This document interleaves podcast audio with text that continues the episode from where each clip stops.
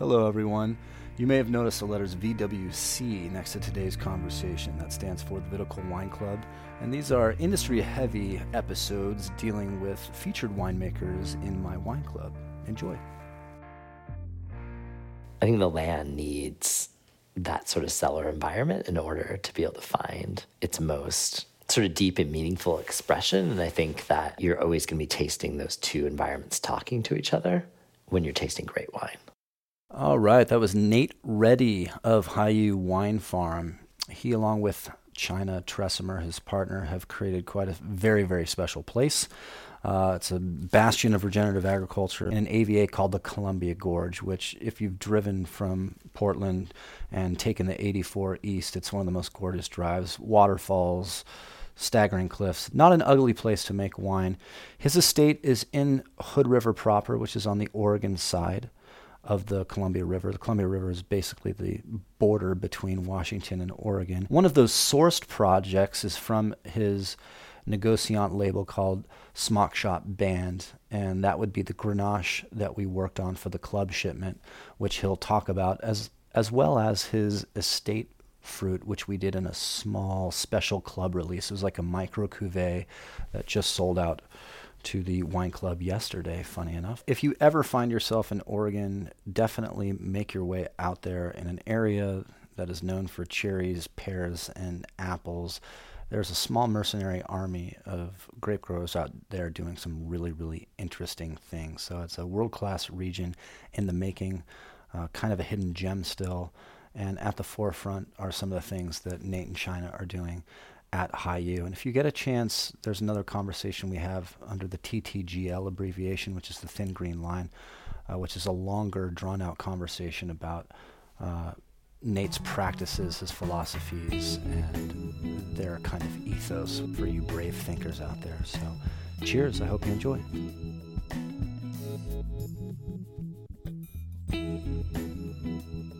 Um, so let's let's just kind of talk about the the custom bottlings that that we put together. So we, for the club shipment, we did a, a 2018 Grenache from a vineyard called Scorched Earth out in the Dalles, and then we did a lovely red blend from your estate farm that's going to be a special club release. Could you just kind of yeah. wa- walk our members through those? Which one do you want me to start with? Well, let's start with uh, Scorched Earth and okay. m- work our way back. Yeah, in. so the site was planted about 20 years ago, and it's on the Washington side of the Columbia River, across from the Dalles. And the vineyard is is basically like some train tracks on the river, and then the property begins, and there's like a basalt cliff, like a columnar basalt cliff, and then sand dunes. And then the vineyard is planted beyond the dunes in black sand with basalt cobbles. And there's a lot of basalt sort of monoliths, like actually surrounding where this particular block that's Grenache is. And this, it's actually a really special like location. And so it's, it's near where Celilo Falls used to be before it was dammed. It's basically like the epicenter of basically Native American civilization in the Northwest. Um, and so it's like a real, like, sort of deep, special place because of that. You know, so you would have that the site would have looked right out on sort of Native American like fishing sites. Mm. Um, and there would have been like way more rapids. So like basically the the dams have created these series of like sort of reservoir. The Columbia is now like a series of reservoirs, right? Created by the dams, but before that would have been you know waterfalls and so it's interesting to like imagine the past. It's um, a place where the gorge has transitioned to desert. And so the site sees, you know, between eight to 12 inches of rain. It's dry farmed, which is unusual for a site that's. Well, the precipitation's that low. Yeah. It's extremely windy. So you're getting the full brunt force, like of the wind there, which for the Grenache is good. Like the Grenache is, it's really strong wood. So it's upright growing and very resilient, like kind of in the wind. Um, and the Grenache also loves the sand.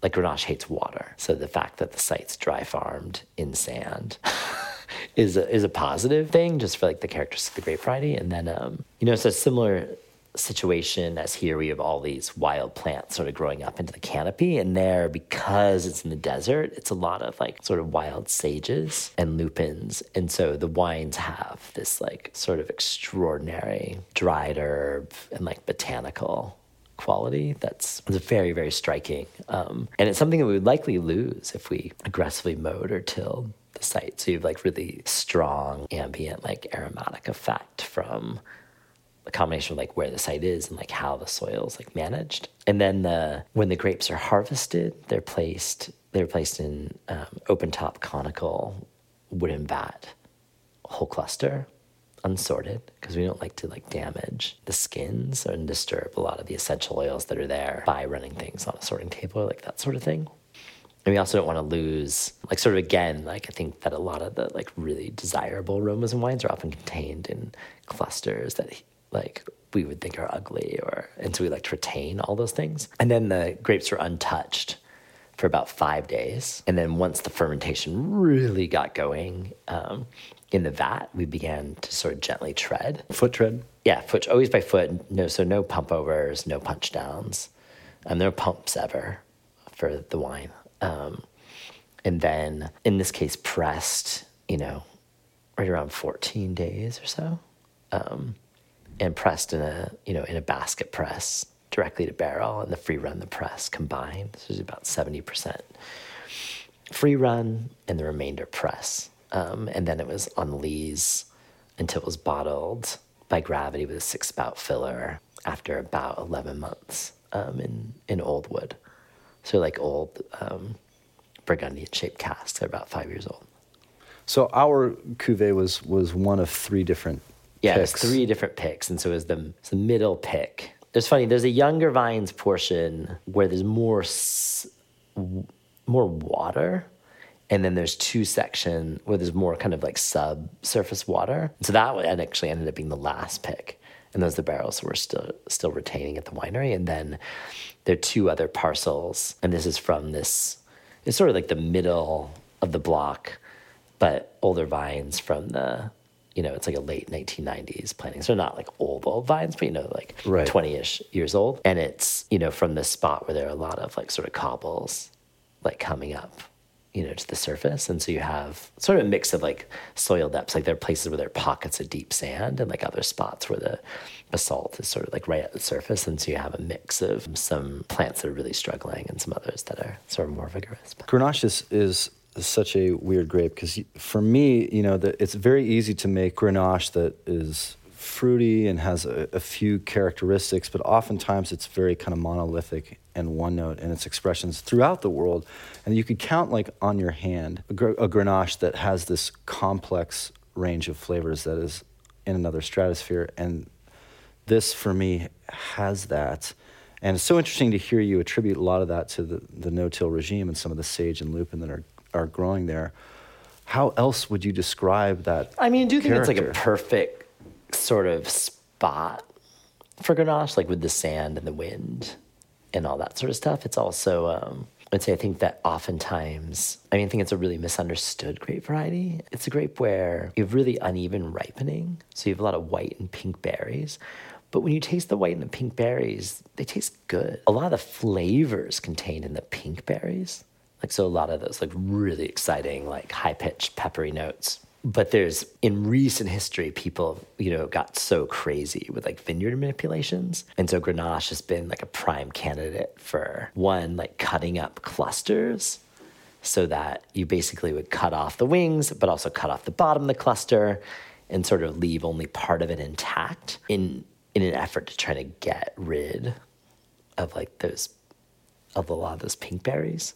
And then people like hang it for like crazy amounts of time. And so I think that's where the monolithic Grenache comes from by not sort of being comfortable just working with the variety as it is. I mean, Grenache is a low acid grape variety, but then when you remove, when you pick it super late and you remove all those sort of pink and green berries, then it really becomes like a low acid grape variety. So I think you, it's an instance where people like made like really unfortunate, like viticultural choices with like really good intentions. And it's related to the winemaking too like too i mean those things are always talking to each other and so that's like sort of the problem. We've talked about this with so for me like the idea is let the grape ripen in like a really natural way and then it just it requires gentle handling. If you're going to retain those pink and green berries you probably don't want to you know, do a lot of really aggressive, extractive like techniques in the cellar. And so if you're doing two punch downs a day all the way through the cap, or doing a bunch of pump overs, and you're and you picked when we pick, you probably would have some like pretty gnarly, really aggressive, like kind of green notes. But if you allow those green and pink berries to exist and you and you work with with the fermenter in like a really gentle way, then you're able to like harness those for more freshness and like really evocative perfumes without extracting anything like sort of undesirable. And that kind of goes through also with the press. Like if you're, you know, so it just requires, I think if you have like a really light touch, then you can really harness those things that people saw as like a bad thing for something, you know, that's really beneficial. And the funny thing about Rayas is it's completely different than everything in Chateauneuf du Pape. But even if you taste Chateau des Tours, it doesn't even come from the same vineyard. It comes from, and there's this Yeah, Rayas with a cellar character. And- yeah, and yeah. so when we talk about terroir, how much of it is cellar biome and how much of it is actual place too? Because I feel like there are corollaries with your wines, having spent a significant amount of time. Yeah. I can certainly tell like this preponderance of different grapes growing just even in your estate vineyard and it seems like whenever you blind taste on a wine was white red pink or orange or a blend of whatever i can tell when it's coming from your estate. There is this character and i certainly feel like there's a corollary with whatever the indigenous yeasts that are occurring in your in your cellar with the, with a lot of characteristics across all the cuvées that you make. There is a a you thing Yeah, I mean, I think that like cellars are like a really important part of like wine, and um, and we try to like what we were talking about earlier. We really try to be consistent in how we work in the cellar with how we work in the vineyard, and so we don't want to do anything like in terms of like sanitation protocol that would that's going to like disturb or sort of harm the microbial population in the winery. Mm. Like we're looking for it to like develop and be healthy and like have an interesting like evolution and be able to carry things in from the sites and like allow those things to like express themselves and like sort of have a life. So I don't know how to like directly answer your question except for to say that like I want the cellar to express itself and I want it to do so with a voice that's consistent with how we're working like out in the field. But I think if you have a wine when you try to conceive of the cellar as this sort of like sanitary neutral place that will just allow you to express terroir with like with fidelity like with absolute like fidelity. And the end i think it never rings true. Like i think the wines just taste shallow. Um, and so i think at the end of the day it's not like i don't think you get to see i think the land needs that sort of cellar environment in order to be able to find its most sort of deep and meaningful expression. And I think that you're always going to be tasting those two environments talking to each other when you're tasting great wine. let's take it back to the farm our red blend Blaufränkisch dominated what else is in there Yeah, so it's built. So it's interesting, you know. When I lived, I lived at Ronco del Gnemiz, and it's on this hill, um, in the Colli Orientali, um, outside the town of San uh, Giovanni Natisone, and Via Ronchi number five is the address. Um, you want to bug Serena and Christian, um, i'm there dude they're amazing. And at the top of that hill is this famous abbey called the Abbey of Rosazzo. And so on that hill, there's a bunch of Franconia, which is Blaufränkisch.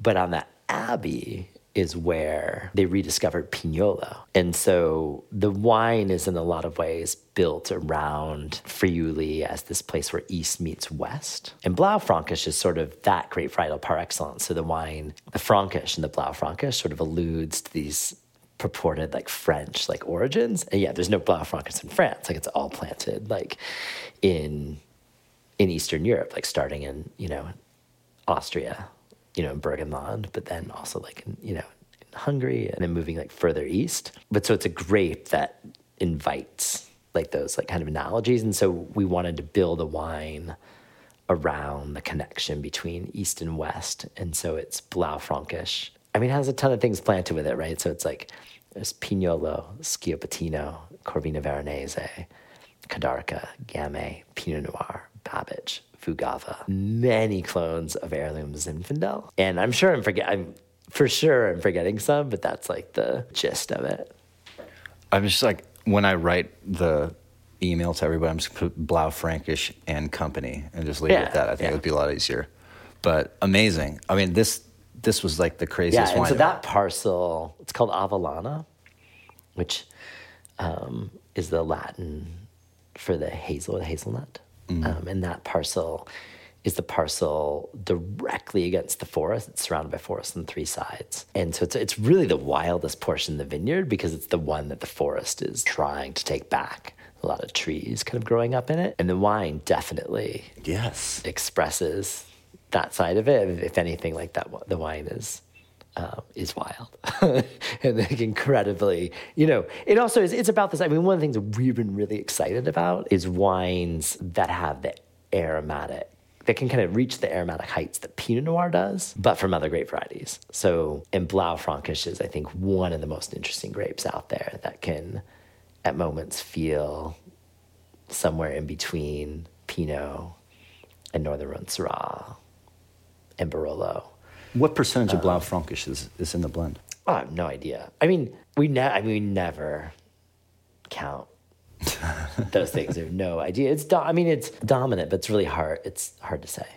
Could you say more than 50 or you don't I think it know? is more than fifty. Okay. Ju- you know, probably just.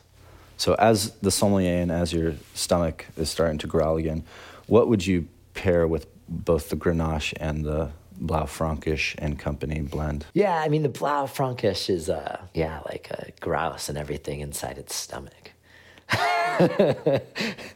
it's like sort of an ideal thing for like that kind of like situation. So like a well hung like duck or a grouse cooked with like a lot of spices. I'm a sucker for like the sort of thing with like that kind of red. Um, And then maybe like yeah, like an interesting grain um, or wild rice or something, and then like some like dried fruit and some nuts and like that kind of thing. I Yeah. it'd be really cool. A lot of herbs. And for the Grenache? Yeah, and then for the Grenache, that's what's so exciting is that you're like, it's amazing to be this far north and yet to be able to have access to these like kind of Mediterranean, uh, Mediterranean flavors. So anything with like a sauce based on like tomatoes and pepper and garlic and you know and thyme, like maybe I mean it's an interesting one for like you even like sort of like a chickpea stew with like some salsa verde, but also but that like is sort of tomato based, like in sense broth, like mm. you know that sort of thing. Love the vegetarian options too, because I'm sure there's, we have a lot of club members who are like, totally, yeah, yeah, Yeah, They don't want the yeah. game burning Yeah, in the right, stomach. right. Yeah, and I mean, think that that's the other thing with like the Blaufränkisch is like like something mushroom, yeah. like sort of mushroom driven. It's definitely that kind of wine that It was one of the most stunning reds I tasted. And you, I think you whipped me through just about everything, or at least you always have tricks up your sleeve. But I tasted quite a bit, and this, I mean, there's a lot of compelling wine in your cellar, but that was uh, Yeah. from the estate. that's that, my favorite red wine. Yeah, pretty incredible. So, on that, do you have any drink windows at all recommended, or do you not care for such things? I could see you not No, the caring. wines are mel- the wines are age well. They're intended to age. Yeah. But I think I think I've actually like really big. I mean, they're exciting to drink young, just because you'll have the maximum like sort of freshness, you know. Mm-hmm. So if you're really interested in like kind of getting into like the fruit and spice and like a like really vivid, but the wines tend to develop in this really like deep truffly mm. kind of way, and even like an additional four years from release, you know it's like big, like really serious rewards. Like, I mean, I definitely tend to. I I think that these wines, you know, have the capacity, you know, to age twenty plus years. But I think I like to drink wines like in that In between. in the in between when, you know, so it's maybe seven to twelve years mm-hmm. where you can still feel the fruit, but you have like this sort of deep transformation has happened. Dude, thank you so much for taking time because Yeah. you were one of the busiest dudes I've ever seen. for this like Zen hands-off guy, you were c- like one of the most busy guys I know. So I, I appreciate you sitting down, and I can't be more excited about this this collab. And Yeah, um, I'm really excited about it too. It's been Yeah. amazing. Amazing. All right, that concludes today's episode. If you liked it, please hit the subscribe button. And if you have any comments, we welcome those as well. Thank you so much. We'll be back again soon.